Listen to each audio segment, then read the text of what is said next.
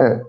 Merhabalar, hoş geldiniz. Üsküdar Motor'un 3. bölümünde e, bugünkü konuğumuz e, siyasal iletişim uzmanı Sayın Doktor Gülfem Saydan Sanver.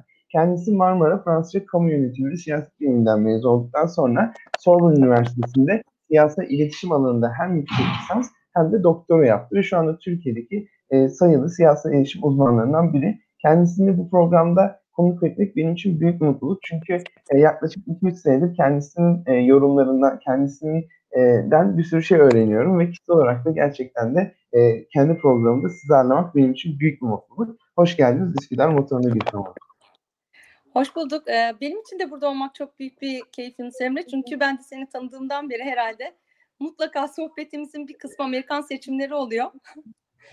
Sonunda geldi geçti. O yüzden e, sohbet ediyor olmak benim için de ayrı bir keyif oldu.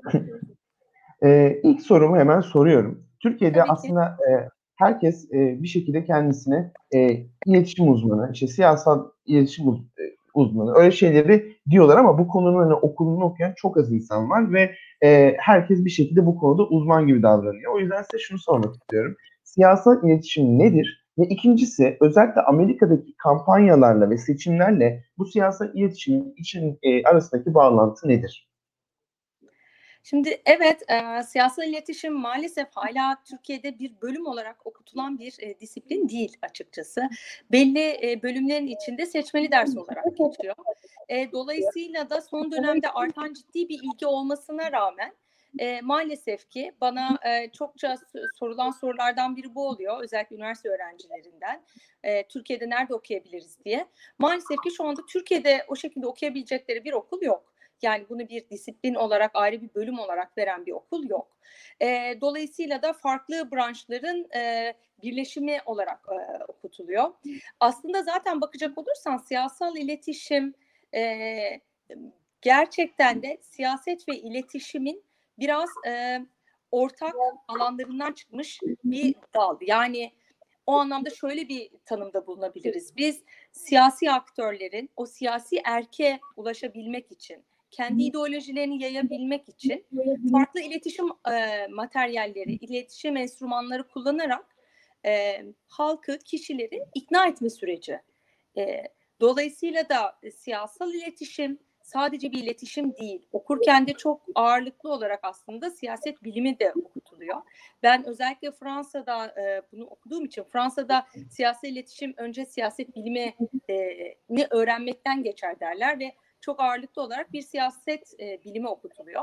Arkasından da bunu dediğim gibi iletişim yöntemleri kullanarak ikna etme süreçleri, algı süreçleri, seçmende oluşabilecek e, özellikle kampanya dönemlerindeki çalışmalar e, okutuluyor. Ama başta da dediğim gibi maalesef Türkiye'de hala bu bir bölüm olarak okutulmuyor. Şimdi siyasal iletişim deyince Amerika Birleşik Devletleri'nden bahsetmemek olmaz.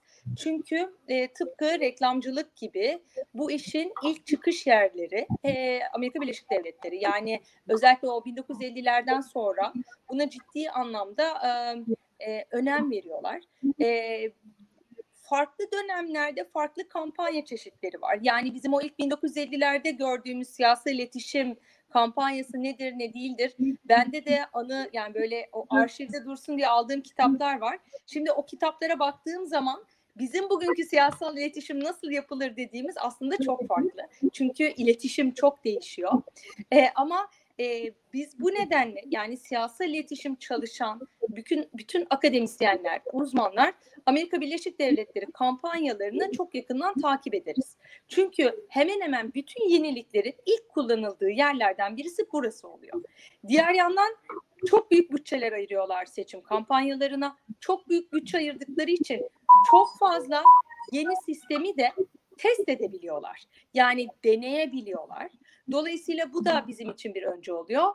E, diğer yandan bakacak olursak da özellikle araştırma bölümünde e, bizim Avrupa kıtasında gördüğümüz siyasi iletişim örneklerinde çoğu zaman araştırmalar e, genelde işte döneme ilişkin yapılıyor.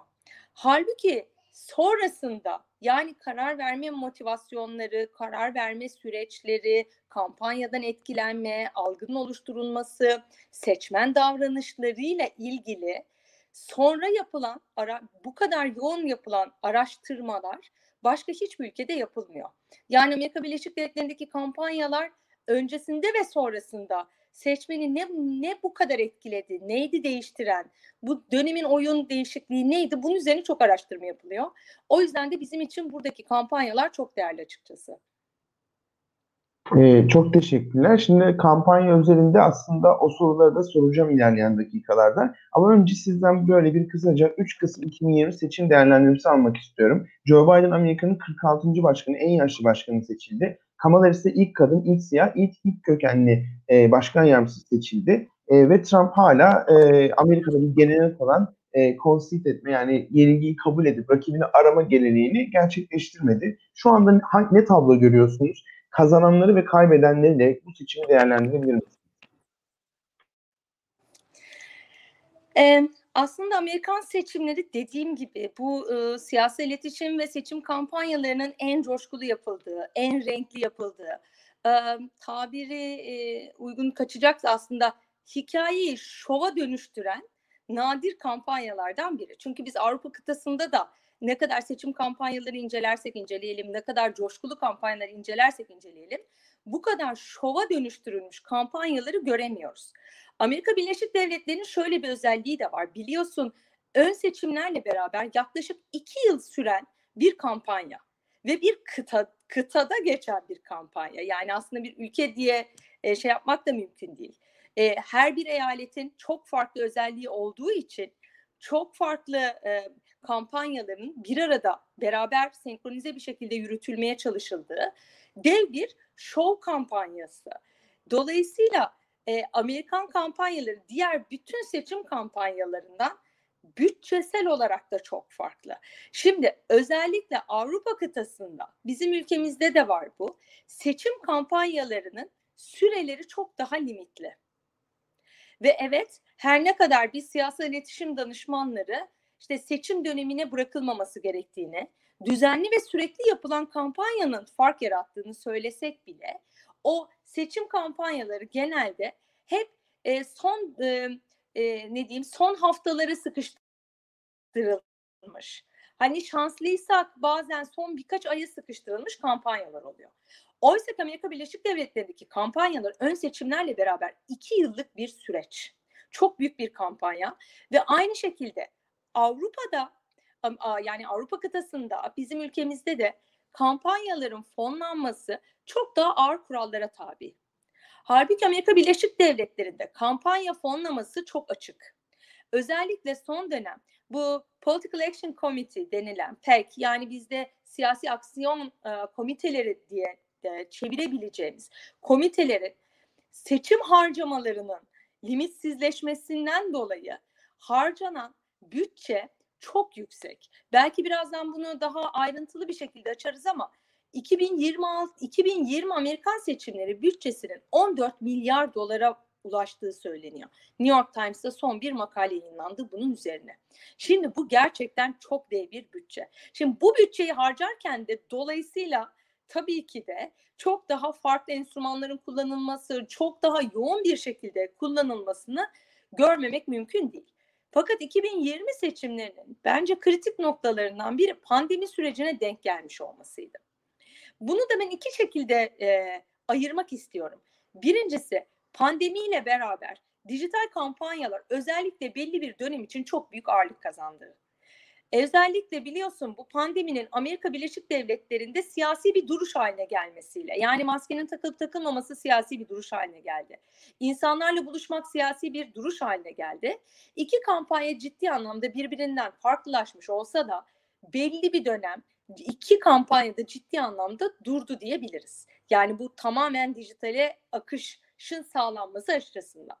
Daha sonra demokratlar dijitalden devam etmeye e, e, sürecinde devam ettiler. Yani özellikle e, Biden'ın çok fazla sahaya inmiyor olmasıyla yani daha e, hem yaşından hem bu işte e, pandemiye karşı duruşun bir siyasi duruş olarak konumlanmasından sonra ya çok küçük seçmen gruplarıyla buluşmalar yaptı. Biliyorsun hatta böyle parkta buluşuluyor. Buluşulan kişiler sosyal mesafe korunsun diye çemberlerin içine alınıyor. Ya da diğer yandan da araba mitinglerini gördük. Araba mitingleri bu seçimin bence en büyük yeniliği oldu. Daha önce araba mitingi diye bir şey görmüyorduk biz. Trump ise son dönem e, o da bir bir müddet sahadaki çalışmaları durdurmuş olsa bile özellikle son döneminde aradaki farkın ciddi anlamda açıldığını anketleri ya, anketlerde de görmesiyle beraber hem kendisi hem de gönüllülerini sahaya indirdi. Dolayısıyla yaklaşık 2.6 milyon gönüllünün sahada çalıştığını iddia ediyor. Şimdi 2020 seçimleri bu anlamda bence kıyaslayacak olursak diğer seçimlerden çok daha renksiz oldu. Çok daha hatta belli zamanlarda sıkıcı diyebileceğimiz bir seçim kampanyası gördük. Örneğin iki, yani seç, Amerikan seçim kampanyalarının en coşkulu anlarından biri e, işte ön seçim yapılan kamp e, şeyin partinin e, en son o National Convention dediğimiz ulusal e, e, şey e, konvansiyonunda işte adayın ilan edilmesi, işte o adayın konuşma yapması, partinin önde gelenlerinin, eski başkanlarının, first lady'lerin konuşma yapması. Biliyorsun o konuşmaların her biri özellikle benim gibi söylem çalışan kişiler açısından çok değerlidir. Tek tek deşifreleri yapılır, içindeki kodlar açıklanır, çok coşkulu geçer. Oysa ki pandemiden dolayı bu sene demokratlar işte e, dijital olarak yaptılar. Ve normalde e, çok daha izlenen bu şey e, e, konvansiyonlar bu sene istenilen etkiyi göstermedi. Çok daha işte yine bizim e, dijitalden dinlediğimiz o seyircinin coşkusu, oraya çıkılan o müzik, o seyircinin coşkusu, o süslemeler, onlar biraz bu Amerikan seçimlerini heyecanlandıran noktalar. Onların hiçbirini göremedik biz. Dolayısıyla be, be, benim açımdan normalden daha izlemesi keyif vermeyen değil bir seçim geçti. Fakat diğer bir noktası var. Özellikle Amerikan seçimleri çok fazla data üzerinden kampanyalar yani veri odaklı kampanyalara döndü. Son dönem biz zaten bunun artarak gittiğini biliyorduk. Çok fazla mikro kampanyanın yapıldığı, çok fazla e, verinin kullanıldığı kampanyalar oldu. Şimdi pandemi sürecinin buna bir katkısı var. Nedir o? Özellikle insanlar bu sağlık korkusu nedeniyle kendi verilerini daha e, hevesli bir şekilde vermeye başladılar. İşte çeşitli aplikasyonlarda o kendi işte çevrende COVID-19 vakası var mı aplikasyonu ya da çok farklı aplikasyonlara kişisel verilerini gönüllü gönüllü yüklemeye başladılar. Yani normalde verilerin daha zor toplanma süreci olacakken çok daha kolay bir veri toplanma sürecini elde etti kampanyalar bence. Hatta biz bunu Amerikan seçimleri kampanyasından önce tekrar bir yeni bir gözetleme toplumu doğuyor mu? Bu toplanan veriler nerede ne kadar süreyle toplanacak, kimin ne kadar aksesi olacak üzerinden çok fazla tartışma yaptık, yazdık, çizdik. Şimdi kampanyaların veri toplama bölümü çok avantajlı çıktı. Ve özellikle bu topladıkları verileri dijitalde de, sahada da mikro hedefleme açısından rahatlıkla kullandılar. Dolayısıyla ben pandemiyi bir dezavantaj olarak coşkunun e, yitirilmesi açısından görürken diğer açıdan da veri toplamaya dayalı kampanya yapılan bir, e, bir e, e, düzende bu kadar rahat veri toplandığı için bir anlamda da avantaj olduğunu da düşünüyorum. Çok teşekkürler. Şimdi Türkiye'de çok konuşulan ama aslında bu soruya cevap verebilecek Türkiye'de bir iki kişi var. O kişilerden de birisiniz. O nedenle şunu sormak istiyorum. Anketler neden yanıldı? Ya da yanıldı mı? Yanıldıysa hangi anketler yanıldı? Ee, bu konuda aslında sizin görüşlerinizi oldukça merak ediyorum. İstersen bunu cevaplamak için önce bir minicik 2016'ya gidelim. Çünkü 2016'da bu aynı soru sorulmuştu. Anketlerde ne ters gitti? Anketler neden tutmadı? Sonra e, anket e, şirketleri, araştırmalar, bir de bu Amerika'da e, e, bir tane şey var. Association for uh, Public Opinion diye. Bu hemen hemen hepsinin üye olduğu büyük bir dernek. O da bunun üzerine çok fazla araştırmalar yaptı. Dediler ki bize aslında e, genel seçim sonuçlarını bilmekte yanılmadı ama eyalet bazlı yanıldı. Eyalet bazlı yanılmada da önce birkaç tane neden çıkarttılar. Şimdi bugüne bağlayacağım çünkü çok enteresan bence bir nokta var. O zaman ilk başta açıklanan nokta bize şuydu. Dediler ki Trump seçmenleri Trump'a oy vermeyi kendilerine sakladılar. Ve bunun için bir dolu neden açıklandı. İşte Trump sosyal olarak nitekim bir belli bir kesim tarafından hor görülen bir adaydı. O yüzden saklandı. İşte sosyal arzu yaratmayan bir adaydı. Bu yüzden saklandı gibi birçok aslında temelde de kendilerine değil yani hani yapılan araştırma metodolojisinde hata yoktu. Kişiler bunları sakladığı üzerinden bir ilk biz bu açıklamaları duyduk.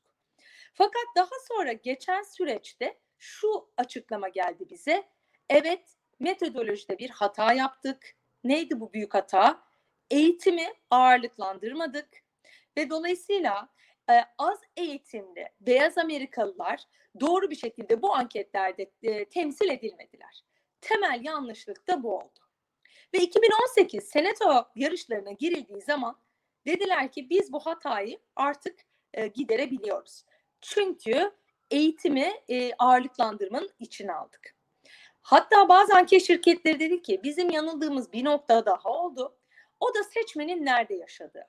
Çünkü biz biliyoruz ki daha metropol şehir merkezlerinde yaşayan seçmenler daha demokrat, kırsalda yaşayan seçmenler e, nispeten daha cumhuriyetçi tabanlı oy veriyor ve biz bunu yine ağırlıklandırmayı doğru yapamadık.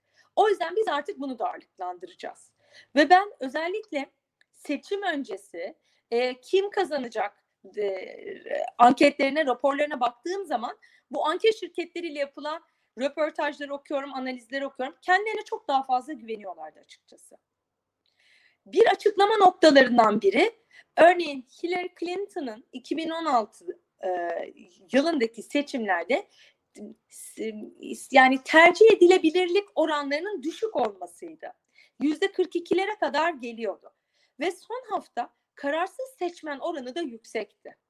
Şimdi buna dayanan anket şirketleri dediler ki bilemedikleri zaman işte e, bu bizim için çok büyük bir dezavantaj oldu. Çünkü özellikle son hafta Trump kararsız seçmeni döndürmeyi başardı. Ve de Hillary Clinton'ın o tercih edilebilirlik oranları da düşük olduğu için Trump bu şey hamleyi yapabildi. Oysa ki 2020 yılında son haftaya girdiğimizde biz kararsız seçmen sayısı 2016 yılından çok daha düşük. Ve Biden'ın tercih edilebilirlik oranları da Hillary kadar düşük değil. O yüzden 2020'ye çok güvenli girdi aslında anket şirketleri. Fakat bugün geldiğimiz noktada işte görüyoruz özellikle belli eyaletlerde yani Michigan bence bunların en e, uç noktalarından biri. 7 ile 12 puan arasında Biden'ı önde gösteriyordu anket şirketleri. Ve çok büyük bir yenilgi aldılar burada. Yani e, yenilgi dediğim anket şirketleri açısından söylemek istiyorum. İşte aynı şekilde Florida'da Biden 2,5 puan önde olacaktı. Georgia'da çok daha rahat bir seçim öngörülüyordu. Nevada'da 4.8 puan önde görülüyordu gibi. Yani aslında yine e, Amerika yani kıta bazlı değil ama eyalet bazlı olanlar da yanıldılar. Şimdi bu yanılgının şu anda ilk baktığımızda peki bu kadar ağırlıklandırma yapıldı. O zaman hata nerede yapıldı? A. Çok mu fazla ağırlıklandırma yapıldı? Çünkü belli bir takım uzmanlar bu kadar ağırlıklandırma yapılmasının yine temsiliyet üzerinde bu sefer karışıklığa yol açtığını düşünüyorlar. Dolayısıyla bu kadar ağırlıklandırma yapmanın hata olduğunu düşünüyorlar. Diğer bir yandan belli e, anketler e, otomatik telefon anketi e, biliyorsun e, telefon anketleri ikiye ayrılıyor. Bir kısmı e, operatör insanlar kişileri arıyor ve anket yapıyor. Diğeri ise otomatik anketler. Yani kişi telefonu açtığı zaman bir robot çıkıyor karşısına. Kişi de telefon tuşlarına tuşlayarak e, cevaplıyor. Şimdi belli eyaletlerde robot aramalar cep telefonları için yapılamıyor. Eyalet yasaları buna izin vermiyor. Dolayısıyla bu robot e, aramalarda hata yapıldığı düşünülüyor. Çünkü deniyor ki artık Amerika Birleşik Devletleri'nde özellikle mobil telefonlar çok daha yaygın kullanılıyor. Halbuki robot telefonlar sabit telefonlar üzerinden yapıldı. Hatalardan biri buydu. Şimdi bize ilk gelen açıklamalardan biri bu. Yani A metodolojide fazla ağırlıklandırma hatalı olmuş olabilir. Otomatik telefonlarda hata olmuş olabilir. Şimdi üçüncü de yine e, bu sessiz, sakin, shy Trumpers dedikleri e, Trump seçmeninin kendisini sakladığı yönünde. Böyle de bir yine aynı e, neden yine bizim karşımıza çıktı.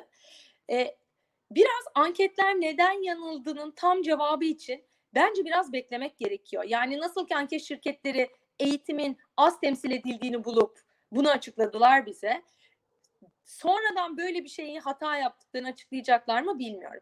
Ama ben şunu düşünüyorum. Yani 2016'da da 2020'de de hata yapılmasındaki temel noktalardan biri Trump'ın kendi.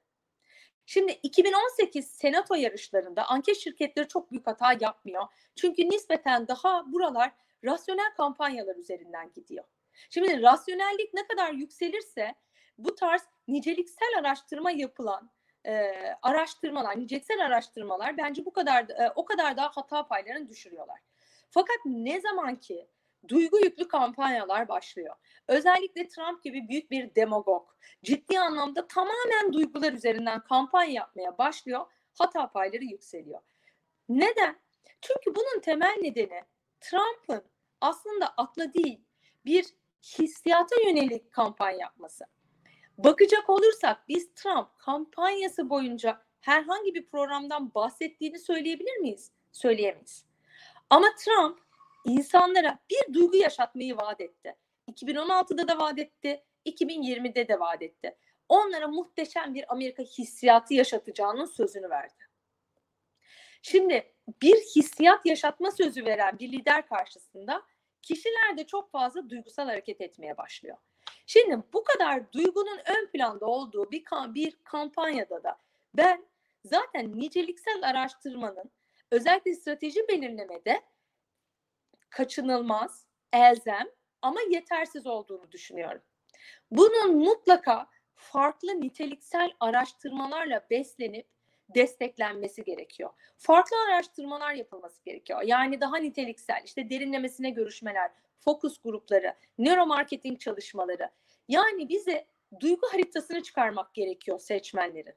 O duygu yoğunluklarını çıkarmak gerekiyor seçmenin. Hangi duygusal öğelerle bağlandığını, daha hangi duygusal öğelerle hareket edeceğini anlamak gerekiyor. Ya bunların en noktalarından biri işte örneğin sandığa gitme motivasyonu. Şimdi seçmene sandığa gidecek misiniz diye soruyorsunuz. Evet diyor. Şimdi bunun duygu derecesini bilmediğiniz zaman bu evet sizin için bir evet. Oysa ki bu evetin içinde yağmur çamur da olsa 5 saat sırada da bekleyeceksem bile gidip oy veririm mi? Yoksa evet oy vermeye giderim ama her şey yolunda giderse yani o gün çocuğumu bırakacak bir bakıcı bulursam o gün eşimden izin alabilirsem ya da o gün bir saatimi ayırıyorum ama gittim baktım 3 saatlik bir kuyruk var o zaman vermem. Şimdi bunların hepsi farklı. Ee, anketleri bence yanılgıya sokan bir üçüncü nokta da yine bu işte e, seçimin e, e, turnout olan yani seçime katılım. Seçim katılım oranları yükseldi ve bence bu kadar seçime katılım oranlarının yükselmesi de çok beklenmiyordu. Günün sonunda bakacak olursak biz Trump 2016 seçimlerinden aşağı yukarı 5 milyon oy fazla aldı. Ve hakikaten bunun çok farklı işte niceliksel anket açıklamaları, sosyolojik, psikolojik açıklamaları üzerinde çok fazla daha çalışılması gereken ciddi bize bence büyük bir araştırma alanı açan bir nokta oldu. Yani bu kadar büyük bir kriz, e, Hillary Clinton döneminde biliyorsun çok güçlü bir e, arada Jill Stein gibi Yeşillerin adayı vardı falan bunlar da yoktu bu seçimde.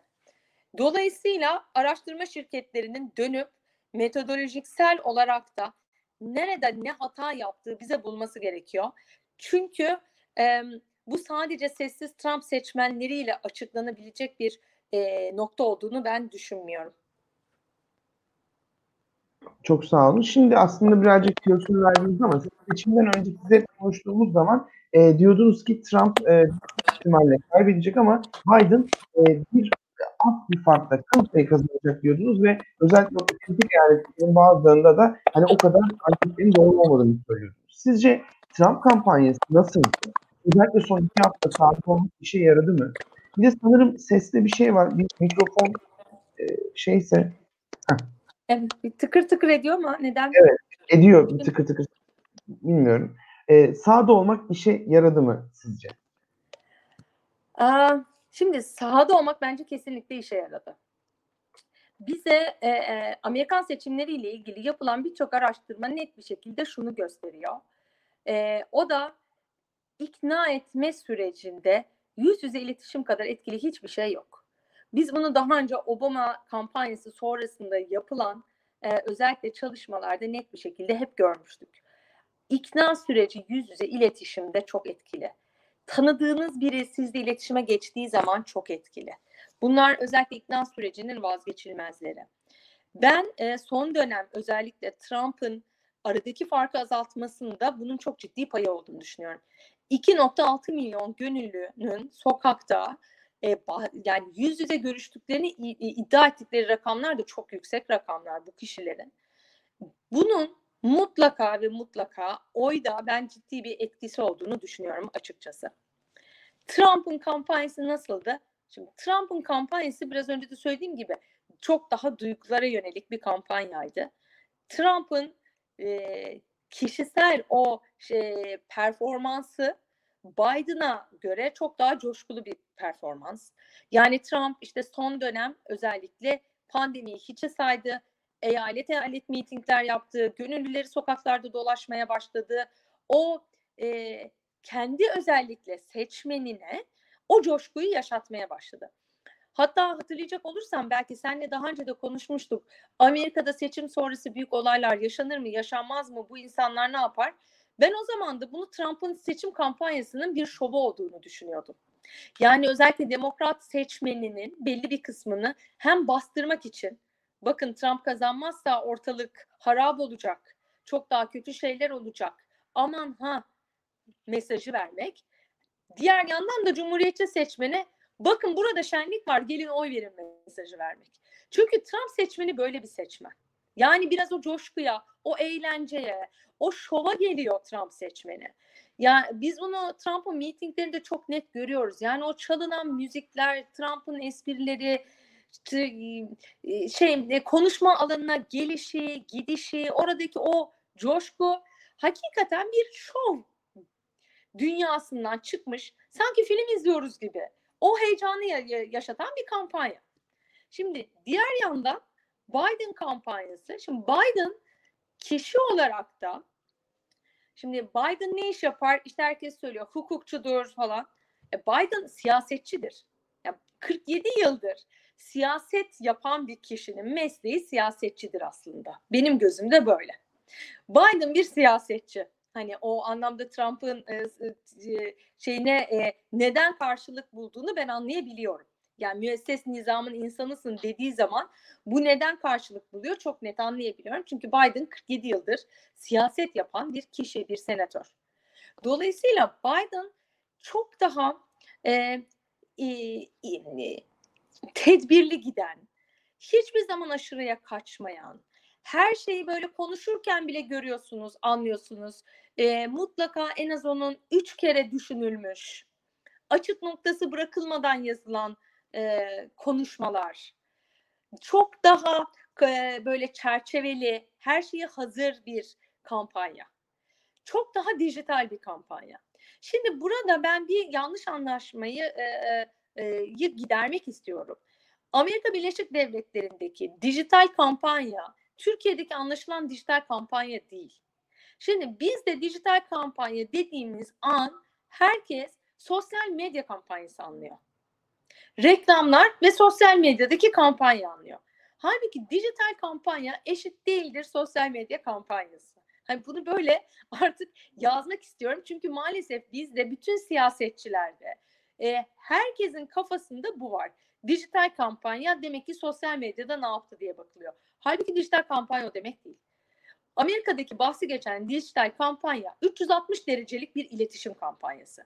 Bunun içinde çok ciddi anlamda veri toplama var çok ciddi anlamda kendi uygulamalarını üretmek var. Yani o aplikasyonların üretilmesi var. Dijital olarak bu aplikasyonların her birinden ayrı kampanya yapılması var. Mobil üzerinden kurgulanan birçok kampanya var.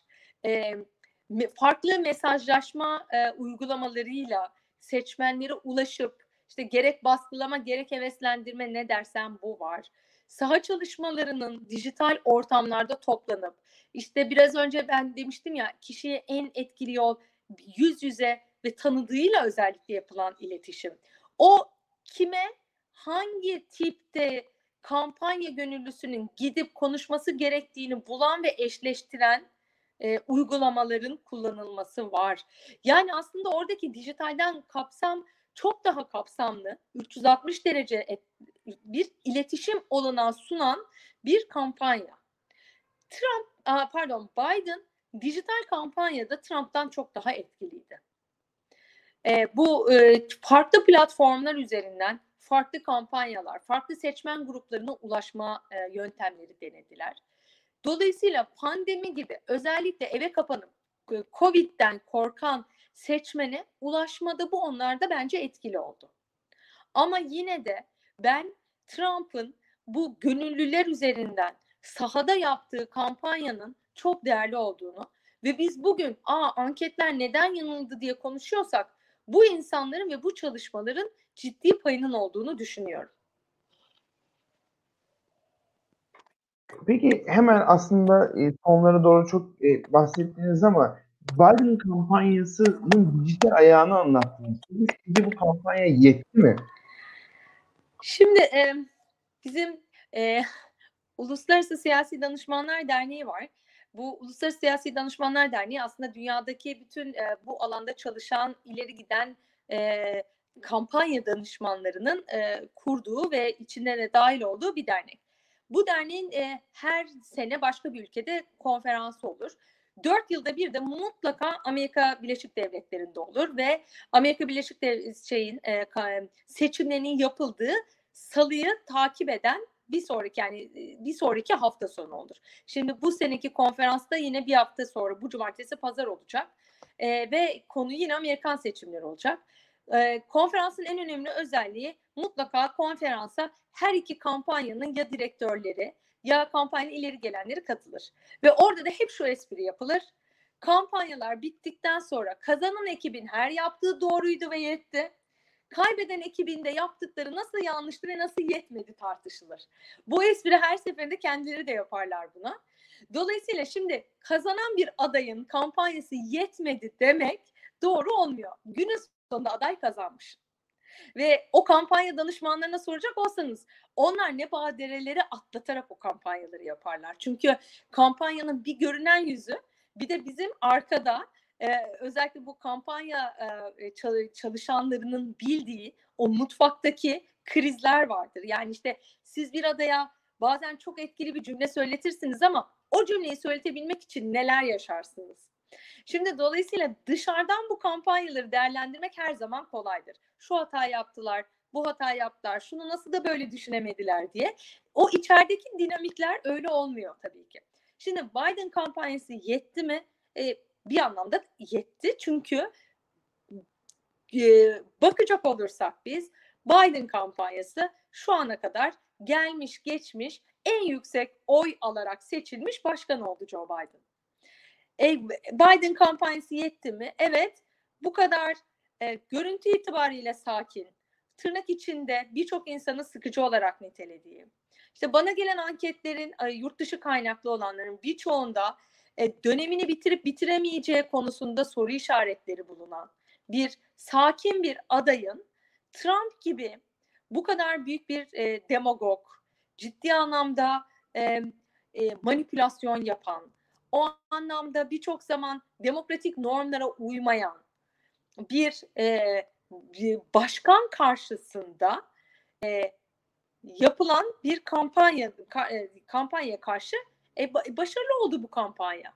E, dolayısıyla evet bence şimdi bu kampanya bu kampanya başarısız oldu demek hatalı olur. Farklı olabilir miydi? Farklı olabilirdi ama şunu göz önünde bulundurmak gerekiyor. Aday çok önemli seçim kampanyalarında. Yani bunu nereden biliyorum? Örneğin size şöyle bir örnek verebilirim. Obama'nın seçim kampanyası muhteşem bir kampanyaydı değil mi? Biz hala konuşuyoruz Obama'nın seçim kampanyasının muhteşemliğini. Şimdi Hillary Clinton aday olduğu zaman Obama'nın dijital ekibini aldı, saha ekibini aldı.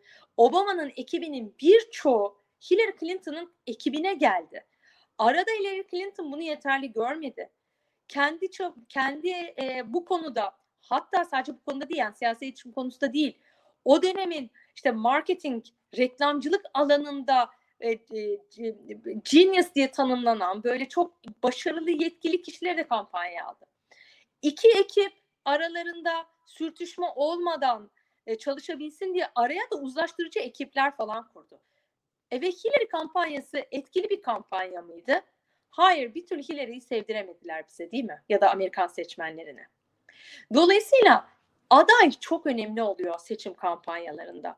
Ve Joe Biden e, maalesef ki yani o e, Trump'la belki arasında çok büyük bir yaş farkı olmasa bile hal ve tavırlarından dolayı çok daha sakin bir aday olması ve dediğim gibi özellikle örneğin Cumhuriyetçiler arasında ilk dönemini bitiremeyecek gibi bir ön yargının çok yüksek oranda olması, heyecan veren bir aday olmaması gibi farklı nitelikleri de vardı. Biden kampanyasının çok heyecan yaratmıyor olması. Şimdi bu aşamada aslında kampanyaların yaptığı bir hata oluyor. Ben bunu Hillary Clinton'ın özellikle çok büyük bir hatası olmuştu. Başkan yardımcısı seçmedi. Hillary Clinton hiçbir şekilde kendisine heyecan getirecek bir başkan yardımcısı seçememişti. Dolayısıyla kampanya hiç heyecanlanıp hareketlenemedi. Şimdi Biden kampanyası bence burada daha akıllı bir hareket yaptı. Kamala Harris, işte bugün konuşuyoruz. Kadın olması, siyahi olması, Asya kökenli olması, çok farklı kültürlere hitap edebiliyor olması gibi e, çok farklı nitelikleri barındıran bir başkan yardımcısı. İşte Joe Biden ne kadar müesses nizamın kişisi gibi dursa da Kamala Harris geçmişi itibariyle çok daha farklı bir aileden gelmiş. Çok daha farklı sosyo kültürel profile de hitap edebilecek bir başkan yardımcısı seçti. Şimdi seçim olarak bana bakacak bana kalsa yani kağıt üzerine baktığımız zaman evet çok doğru bir aday diyoruz. Ama maalesef ki e, yine özellikle demokratların e, benim gördüğüm son bir iki hafta öncesine kadar yapılan Demokrat Parti'nin de birkaç anketinde bunu net bir şekilde görüyoruz ki biz Kamala Harris de Joe Biden kampanyasında o beklenen büyük heyecanı yaratmadı. Yani Kamala Harris geldi ve birden bir coşku yaşadı olmadı kampanya. Çok farklı niteliklerinden dolayı farklı profillere belki hitap edebildi. Oradan bir takım oyların alınmasında etkili olduğunu düşünüyorum ben. Yani özellikle bizim bu küçük e, e, fonlamada biliyorsun orada fonlamanın bir kısmı e, 200 doların altındaki fonlamalar seçmenlerden bağışla geliyor. Özellikle bu bağışlarda kadınların bu dönem diğerlerine nazaran çok daha yüksek bir şekilde bağışçı olmalarında falan belki etkisi olmuştur. Ama maalesef Kamala Harris de Joe Biden'a o aradığı heyecanı ben getirmediğini düşünüyorum. Dolayısıyla e, e, önümüzdeki günlerde göreceğiz. Dediğim gibi kadın olması, ilk kadın başkan adayı olması özellikle bizim hep siyasette ben kişisel kadınları görme arzumu e, benim açımdan çok daha mutlu eden bir nokta. Çünkü ben kadın görmeyi istiyorum siyasette ve bu anlamda Kamala, Kamala Harris bence çok daha e, etkili olabilecek bir lider olacaktır. Çünkü çok daha Amerikan başkan yardımcısı küresel çapta bir e, rolü ve görünürlüğü olan bir kişi. Ama kampanya açısından değerlendirecek olursak ben o, o heyecanı beklenen heyecanı yarattığını düşünmüyorum. Peki sizin bu kampanya sürecinde iki partide de bir sürü ön seçim sürecine dahil olmak üzere gördüğünüz en yaratıcı unsur neydi? Hangi şeyi çok yaratıcı ve başarılı buldunuz? Ee, en yaratıcı neydi? Şimdi son e, bizde de belki e, şeyde son dönem Türkiye'de de sosyal medyada da dönüyor. E, e, bence Amerikan seçmenini şok eden Trump'ın belli seçmen gruplarına gıda yardımı yapması. Bu onlar için çok şok edici bir kampanya oldu bence o açıdan. E, bence e, ben bu Amerika e, şey arabalı mitingleri sevdim. Çünkü diğer e, daha önce Joe Biden'ın bu sosyal mesafeli yaptığı işte yuvarlaklar içinde insanları oturttukları mitingler e, çok e, sohbet niteliğinde geçiyordu. Oysa bu arabalı mitingler işte kornalara basılıyor, ki, seçmenler arabaların üstüne çıkıyor, bağırıyor. Bence bu değişik bir şeydi. Yani ben e, demokratlarda bunu sevdim diyebilirim. E, diğer yandan Trump kampanyasında bence gönüllü sayısı yani 2.6 milyon gönüllü e, gerçekten azımsanmayacak bir gönüllü. E, onun dışında evet işte yani dijital platformda çok fazla kampanya yaptılar. Çok fazla reklam yapıldı ama o kadar çok reklam yapıyor ki artık bu şeyler iki kampanyada. Yani şöyle bir rakam vereyim. Bu seçim kampanyasında 1.8 milyar dolar televizyon reklamlarına harcanmış. Bunun çok daha fazlası dijitaldeki reklamlara gitti. Dolayısıyla o kadar çok reklam veriyor ki e, iki tarafta artık biz örneğin şu reklam çok etkiliydi diyebileceğim bir reklam hatırlamıyorum. Çünkü çok fazla gördüm.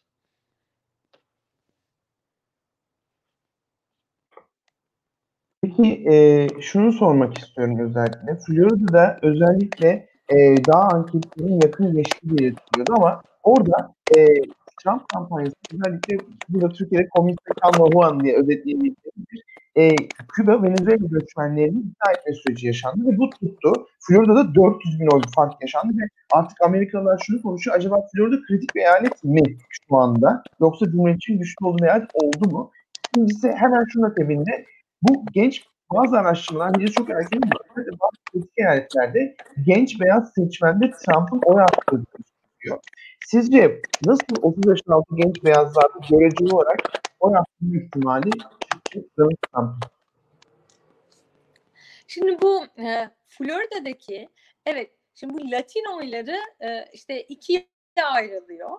Belki hani dinleyiciler açısından. Şimdi özellikle Venezuela ve Küba'dan gelenler bu daha cumhuriyetçi. E, Meksika kökenli olanlar daha Demokrat e, Parti'ye oy verme eğiliminde oluyor. Şimdi bu Küba'dan göçenler özellikle evet bu e, Demokrat Parti'nin içindeki bir kanat, işte bizim bu Cortez'in, Alexander Cortez'in, daha Sanders'ın e, ağırlıkta olduğu bir kanat, e, Demokrat Parti'ye daha fazla sol politikalarla yakınlaştırıyor. Yani e, işte herkes için sağlık teminatı, belli e, gelir gruplarının yani belli düşük gelir gruplarının da yaşayan e, gençlerin ücretsiz üniversite hakkı, işte e, minimumdaki saatlik e, ücretin yükseltilmesi gibi. Aslında bunlar normalde yani kıta Avrupası için normal yani hani sol bile belki artık demeyeceğimiz e, e, bir takım vaatler olmasına rağmen bunlar özellikle Cumhuriyetçi Parti tarafından zaten kampanya döneminin öncesinde bile e, sürekli bir şekilde Demokrat Parti'nin daha fazla sola yaklaştığı ve komünizm getireceği, işte e, ülkede bunların e, ilerleyen safhalarının çok daha büyük bir komünizm tehlikesi yarattığı üzerine bir kampanya başlattı. Şimdi Küba'dan göçen seçmen grupları için bu komünizm çok anahtar bir kelime. Biz seçim stratejisi geliştirirken aslında hep mesela anketler yanıldı mı diye tartışıyoruz biz bugün burada da ve de birçok kanalda. Ama niceliksel anketlerde de bizim aradığımız normalde ya da baktığımız şey sadece oy oranları değil. Yani o oy oranları aslında anketteki bizim için bir soru. Biz ankette asıl aradığımız nokta seçmene e, ne tip mesajlar vereceğimiz.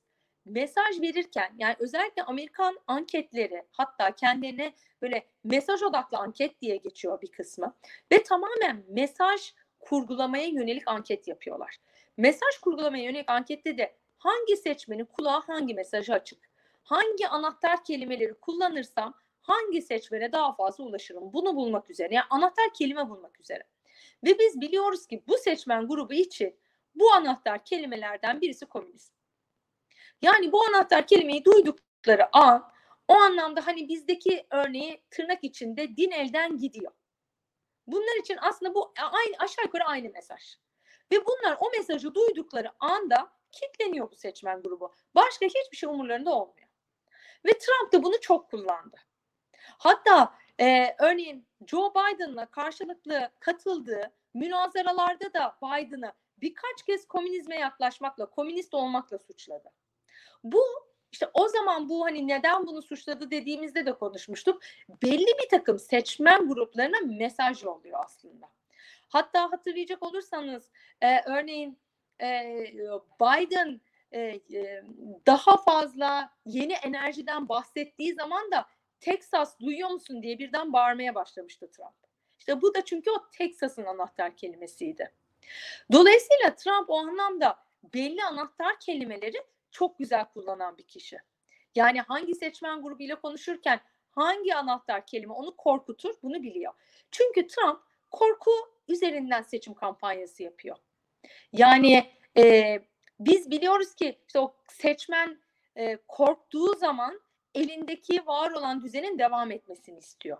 İşte Trump da belli yerlerde bu korkuyu çok güzel kullanıyor. Ben gidersem hani bunu Putin de yapmıştı. Benden sonrası tufan diyerek.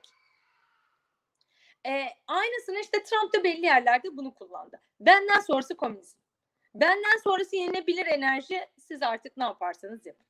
Eve de görüyoruz ki karşılığını bulmuş. Şimdi e, seyircilerimizden bir soru var.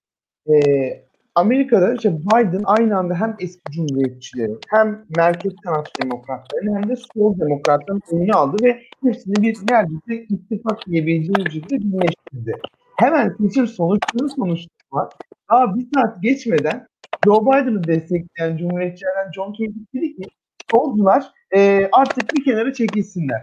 Hemen akabinde Cortez ve sol katlı dedi ki işte esas biz zaferi kazandırdık. Sizin e, Lincoln projektiniz yerine e, Black Lives Matter desteklensin. Yani bunun aslında kabine oluşum sürecinde de özellikle onun kavgası yapılacak. Yani şimdiden Joe Biden ittifakında bir çalışma var.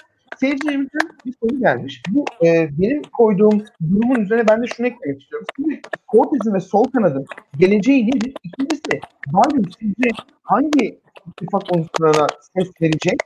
Eski cumhuriyetçilerle solcuları bir arada tutabilecek mi? Şimdi e, Lincoln Project dedin. Belki onu da biraz bir seyircilere açmak lazım eğer e, bilmeyen varsa. Lincoln Project aslında daha çok cumhuriyetçilerin ve eski cumhuriyetçi bir takım e, ismi e, ciddi anlamda bilinen geçen eski senatörlerin e, Joe Biden'ı desteklemek için e, e, kurdukları diyeyim bir e, e, e, inisiyatif e, diyebiliriz. Şimdi Lincoln Project çok ciddi bir anti-Trump kampanyası yaptı. Şimdi Cumhuriyetçi Parti aslında kendi içinde de biraz bölündü.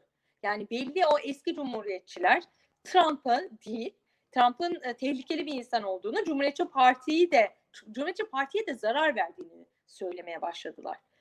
Şimdi Biden da tam da bu noktada bunların e, kendisinin de söylediği gibi büyük bir ittifak oldu.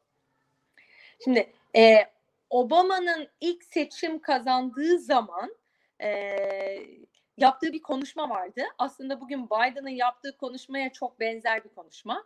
Obama da şöyle bir şey diyordu. İşte kırmızı eyalet yok, mavi e, e, e, eyalet yok. İşte Birleşmiş e, Birleşik Amerikan de, de, de, devleti var. Yani bu işte İngilizce daha şey yapıyor. No red states, no blue states, United States of America diye bir lafı vardı. Bu böyle çok manşet olmuş. Şimdi Joe Biden da çok benzer bir şey yaptı ve oradan da sürekli işte bu ittifaktaki gücü. Şimdi biz şunu biliyoruz. Obama'nın başkan yardımcısıyken Biden özellikle belli tasarıların konuşulması, belli tasarıların geçmesi noktasında iki parti arasında e, müzakereleri götüren isimlerden biriydi Biden. O yüzden zaten Obama'nın başkan yardımcısıyken de Cumhuriyetçi Parti'de birçok tanıdığı, dostu, o anlamda iyi ilişkileri olan bir lider. Bunu da kendi seçim kampanyasında güzel kullandı.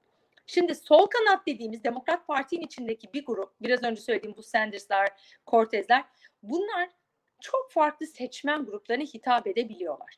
Yani özellikle e, Trump'ın bir önceki seçimde birçok mavi yakalı Amerikalı ki bunlar normalde e, demokrat Reagan bir onlardan oy alabilmişti. İkincisi de e, Trump oldu biliyorsun. Bu seçmenler üzerinde güzel kampanya yapan, mesajlarını iyi duyurabilen kişiler oldular. Ve biz biliyoruz ki bu insanlar o heyecanı işte hani Biden kampanyasında heyecan var mıydı? Aslında Biden kampanyasının heyecan yaratan bölümü bu progresiflerin yaptığı kampanyalardı bana kalırsa. Onlar da asıl işte Sanders'ın yaptığı kampanyaydı mesela. Cortez'in yaptığı kampanyaydı aslında bakacak olursak. Şimdi bunlar daha ilk gece zaten e, Cortez e, e, bir eleştiri yapıldı ilk gece. Dendi ki demokratların oyunun beklenilenden düşük olması. Yani Trump'ın bu kadar başa baş seçim götürmesinin nedeni işte sizsiniz. Florida'yı da bize siz kaybettirdiniz diye bir eleştiri geldi. Bunun üzerine Cortez uzun bir tweet flow'da attı ve dedi ki hayır bunun sebebi sizsiniz. Sizin gibi eski kafalı demokratlar, pandemi döneminde dijital kampanya yapmayı bile beceremeyenler. Sizlersiniz bunun asıl sebebi. Şimdi şimdi belli dönemlerde yani özellikle bu belli kampanya süreçlerinde herkesi birleştirmek biraz daha kolay. Ne zaman kolay? Karşınızda bir düşman olduğu zaman. Şimdi Trump öyle bir kişi ki bütün herkesi karşısında e, birleştirme gibi bir özelliği var. E, son dönem biz Biden'la ilgili yapılan yine anketlere baktığımız zaman Biden'a oy verme motivasyonunun neredeyse yüzde ellisinin aslında anti-Trump oyları olduğunu yani Biden'a değil Trump karşıtı oy vermek için verilen oylar olduğunu görüyoruz. E, dolayısıyla şimdi e, böyle bir noktada herkesi bir potaya almak biraz daha kolay. Fakat şimdi bence Biden'ın asıl sınavı geliyor. Bu kişileri nasıl toparlayacak ve nasıl bir e, kabineyle ortaya çıkacak? Bu çok önemli. Yani o Cumhuriyetçi Parti'den aldığı desteğe ihtiyacı var. Özellikle bu kadar kutuplaşmış bir toplumda kısa sürede belli bir takım programlarını geçirmek istiyorsa sesini mutlaka diğer tarafa duyurmak zorunda Biden. Dolayısıyla belli bir takım cumhuriyetçilerin desteğine ihtiyacı var. O kanada duyurması lazım sesini. Ama bu tarafta da diğer Demokrat Parti'nin daha bu ilerici diyeyim ben ekibine de kulaklarını kapatabilme ihtimali yok. Şimdi biz bakacak olursak zaten Demokrat Parti'nin bütün ön seçimlerindeki hemen hemen bütün adayların seçim kampanyasının daha eski seçim kampanyalarına göre o anlamda daha solda olduğunu görüyoruz.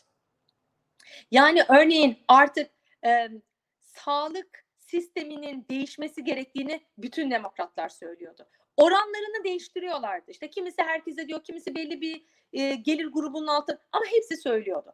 Öğrenci borçları, minimum kazanma e, asgari e, ücreti. Bunu hemen hemen hepsi söylüyordu. Belki oranlarını farklılaştırıyordu ama hepsi söylüyordu.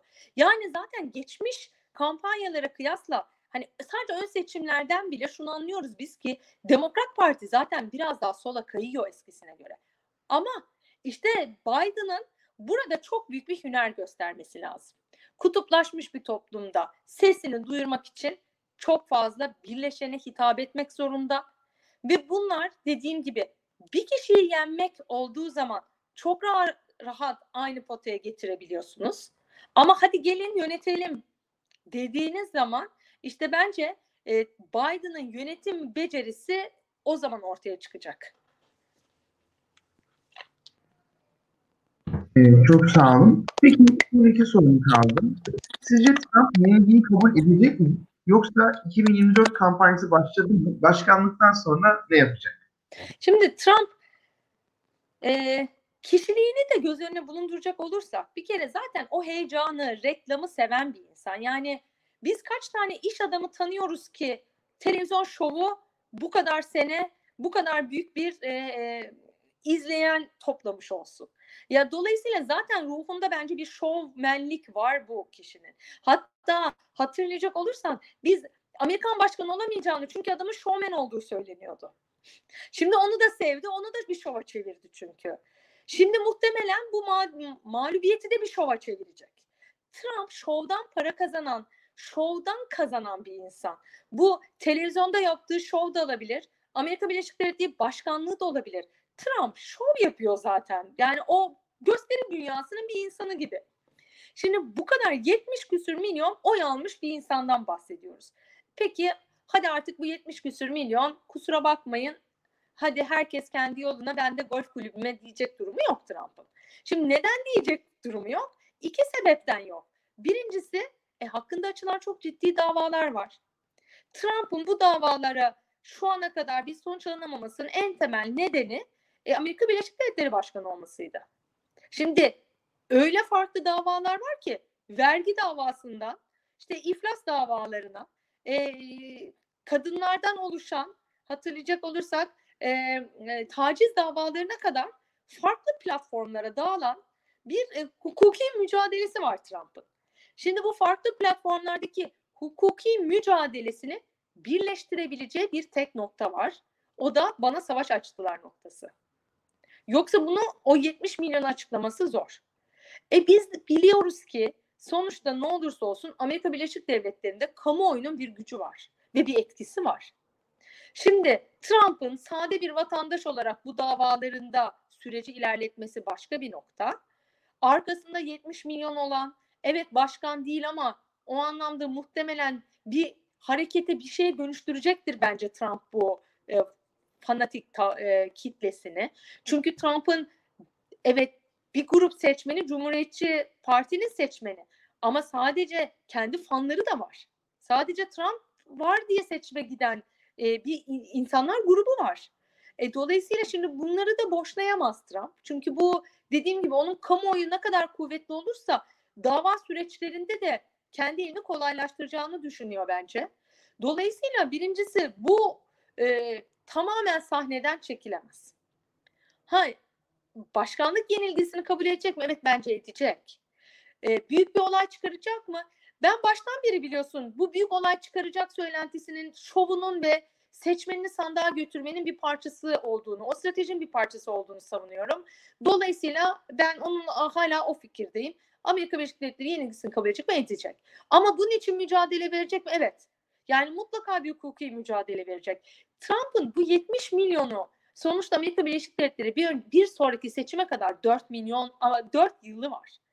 Şimdi bu 4 yıla içine bir mağduriyet sokuşturması lazım. Dolayısıyla mutlaka biraz hukuki süreç yapacak. Mutlaka hakkımı yediler diyecek. Mağdur oldum diyecek. Hadi bir dahaki seçimde bu mağduriyeti yenelim diyecek. Bu belli e, e, seslendiği belli seçmen profili var. Şimdi Trump'ın seç, e, seslendiği belli seçmen profilinin en tipik özelliği neydi? Onlar ne olarak niteliyorlar kendini? Müesses nizamın dışında kalmış insanlar grubu değil mi? O yüzden kızgınlar. E şimdi Trump kendisini de böyle niteleyecek. Daha dışarıya kalmış bir insan olabilir mi? Elimden seçimi aldılar diyecek. Dolayısıyla onlarla bir ortak platformda da buluşabiliyor artık. Ben dediğim gibi başkanlığı bırakacağını ama bu 70 milyonu bir şekilde kendisine bir destek grubuna dönüştüreceğini düşünüyorum. Bunu Cumhuriyetçi Parti için de sürekli yapabilir mi? Ondan emin değilim. Çünkü bir kez güçten indikten sonra artık parti ne şekilde davranacak? Zaten partinin bir kısmı Trump'ı istemiyor. Dolayısıyla parti içinde belli dinamikler olabilir. Yani parti olarak değil. Ama Trump bence bu kendi fanlarını bir şekilde o kamuoyu desteğini sürdürecek bir yöntem bulacak diye düşünüyorum. Ve son soruyu sormak istiyorum Gülkan Hanım. Ee, neden Türkiye seçimleri sandık sandık takip etti? Nevada nerede? Nevada nerede? Georgia ne oldu diye. Yeni geldi Gürcistan'la karıştırarak. Yani şunu, şunu merak ediyoruz. Neden? Ee, tabii ki Amerikan başkanı Türkiye etkileri var ama e, sizin buna, bu konudaki düşüncenizi çok merak ediyorum. Çünkü bu konuda birkaç tweet atmıştınız. Onun için son sorumuz bu olsun.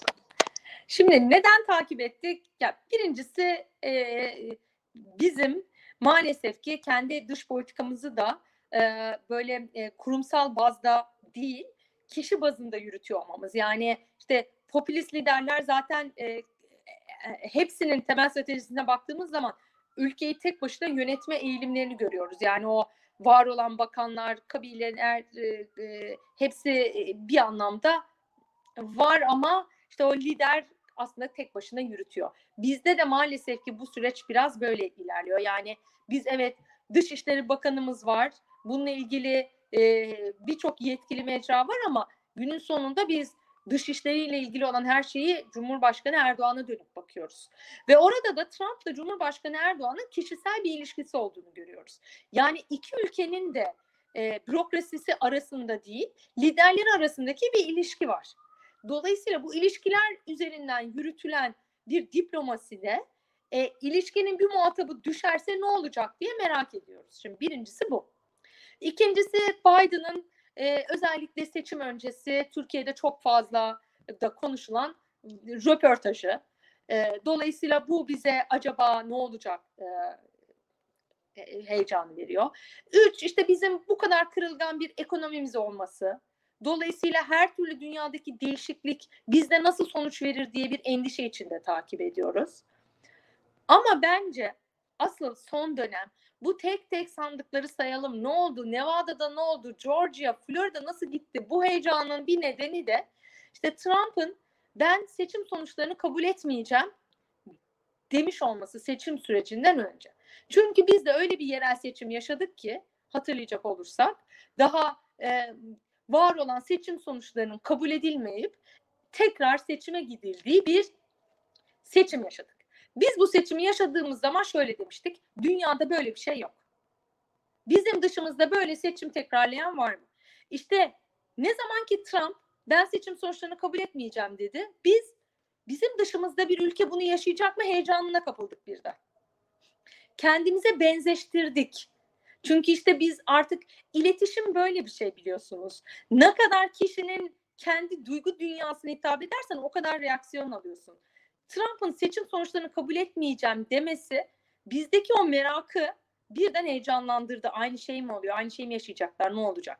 Ve bu seçim süreci devam ettikçe de yani işte o e, oylar tekrar sayılsın dedikçe e, mahkeme sürecine gidecek dedikçe bunların her biri bizim bir önceki seçimi hatırlattı bize.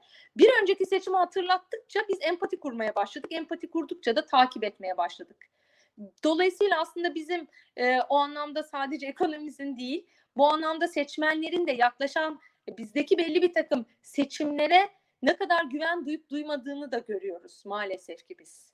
Çünkü bizde de hep bu endişeler yaşandı. Yani bizde de bu kadar e, seçim öncesi sandık güvenlik organizasyonlarının yapılması, bununla ilgili partilerin ekstra özen gösteriyor olması, bununla ilgili sivil inisiyatiflerin çıkıyor olması neden bu? Bu işte o sayım sürecine karşı duyduğumuz güvensizlik. Şimdi Amerika Birleşik Devletleri gibi bir e, dev ülkede de aynı endişelerin duyuluyor olması bence bizim Türk seçmenin empati kurmasına neden oldu. Çok teşekkür ederiz Gülfem Hanım. Gerçekten bu seçimi yani bu boyutlarını ilk defa bu kadar çok e, iyi ve kaliteli bir şekilde konuşulduğunu düşünüyorum. E, İstiklal Motor üstüne yaklaştı. E, Gülfem Hanım katıldığı için çok teşekkür ederim. Size bir son söz söyleme imkanı vermek istiyorum şimdi. Aha, çok çok teşekkür ederim. Benim için de çok büyük bir keyifti. Ee, dediğim gibi e, yani Amerikan seçimleriyle başladık. E, Türk seçimlerine kadar geldik aslında. E, Amerikan seçimleri gerek bütçesiyle, gerek süresiyle, gerek kendi iç dinamikleriyle bizim siyasal iletişimde diğer hiçbir ülkede görmediğimiz farklı dinamikleri içinde barındırıyor. Dolayısıyla bize bir anlamda e, e, çok farklı boyutlarda örnekler e, gösteriyor. Fakat diğer bir e, noktada Amerikan seçimlerini takip ederken şunu göz önünde bulundurmamız gerekiyor. Bizim ne yasal süreçlerimiz, ne bütçelerimiz, ne zaman süreçlerimiz, ne parti yapılarımız, ne e, aday e, seçme süreçlerimiz, e, ne katılım süreçlerimiz bunların hiçbiri benzemiyor. Dolayısıyla da oradaki kampanyalara birebir bakıp biz de bu tutar, biz neden bunu yapmıyoruz, biz de bunu yapalım demek, biz bunu yapmayalım demek ya da e, e, son derece yanlış. Her şeyi kendi iç dinamikleriyle değerlendirip doğru gömleği dikiyor olmamız lazım üzerimize. Ancak siyasi iletişimde doğru e, iletişim yöntemlerini o şekilde bulabiliyoruz. Çok teşekkürler. Seyircilerimize de çok teşekkür ederim. Ayrıca da çok teşekkür ederim. Ben e, zevkle takip ediyorum Üsküdar e, motorunu. Sana da e, uzun bir yayın süreci diliyorum. İnşallah keyifle de seyretmeye devam edeceğiz seni. Çok sağ olun inşallah. Çok teşekkür ederim. Çok kaliteli bir bölüm oldu. Çok sağ olun. Ben çok ee, teşekkür ederim. Çok mersi. Daha detaylı konuşuldu. Kanalımıza abone olmayı, Patreon'dan bizi desteklemeyi unutmayın. Üsküdar Motoru ismiyle yanaştı. Hoşçakalın. Kolay gelsin.